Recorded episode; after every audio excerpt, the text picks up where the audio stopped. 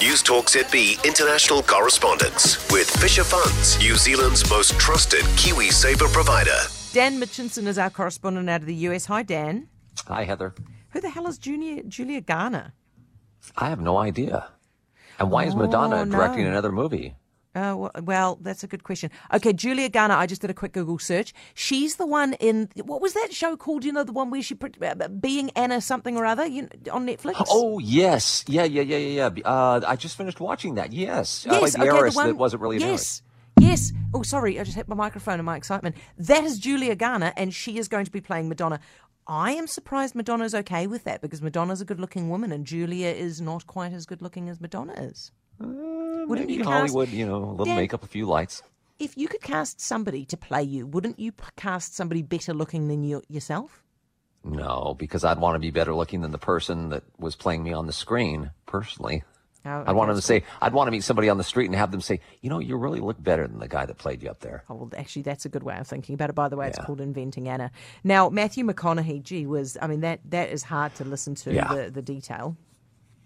Yeah, I mean, it was a pretty powerful appeal. I mean, he was up at the podium at the White House today, and, and as you just heard on the on the World Wires, he was talking about gun control, and, and he he is from the town where the shooting happened, and obviously had some genuine passion. And you know, the speech was carried by the the, the cable networks here, which is unusual because they don't usually or haven't carried many of, of the, the the briefings from from uh, President Biden's administration. But you know, he talked about visiting the hometown and the anger he felt and the blame and the loss of lives, and and some cynical people may say this was just another Hollywood star who was using his fame to get his voice heard, and he did have a meeting with the president. But unlike I think a lot of the, you know, the the the politicians, Heather, I think you could sort of feel the sincerity and, and, and the tears when he held up the, the green trainers that, that belonged to one of the victims and, and said, you know, this was the only way that police could identify this child along with the DNA because there were just there was so much carnage there. He's a dad, isn't he? Yeah, yeah. And I mean, he's also a gun owner too. And I mean, he was raised with guns. And I think if you look at the polls here, as we've talked about before, most Americans, even many who own guns, just feel the, you know, the, the, the they don't want to give up their Second Amendment rights, but they feel the loosening of the gun laws, laws have just gone too far. So how do you reel them back? Like you said, there are tens of millions of them out there on the street. So even if you, in, you know, enacted a law today, you're never going to get those guns off the streets. They're already out there. Yeah, it's crazy stuff. Um, the, the the insurrection at the Capitol, the hearings into that is going to start later this week. Is this going to be live broadcast?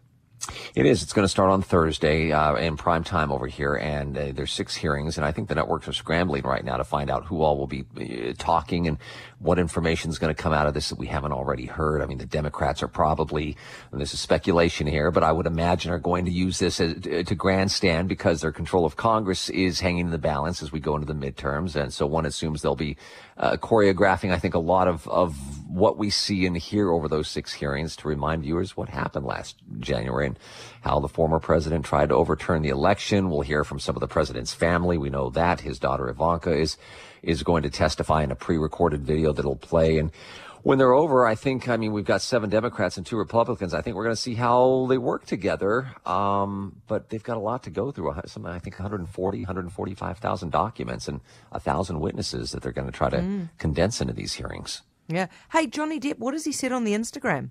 Um, he's thanking people. I mean, he posted a message and on TikTok today, he's uh, thanking his fans and supporters. He said, you are as always my, this was kind of weird. I thought my employees, which I guess is true because, you know, you're paying the ticket to go in and keep him employed. But he said, we're going to move forward together. He's been touring in the UK with Jeff Beck and, uh, he's, he's been getting, I mean, his, his following on social media and Instagram since this trial started has just grown. And I think his, his initial post got maybe 18 million views, but, you know, Amber Heard's lawyers and, and, and, and friends are saying these posts that we're talking about right now are just going to continue to set back the idea of, of violence against women for years. And, you know, both are headed, I'm sure, back to court. As we heard when this came down last week, Amber Heard's attorney said, we're going to appeal this. So it's not over. Do you? Re- I mean, do you reckon, Dan, that it's going to set back the cause? Is it? I mean, is it?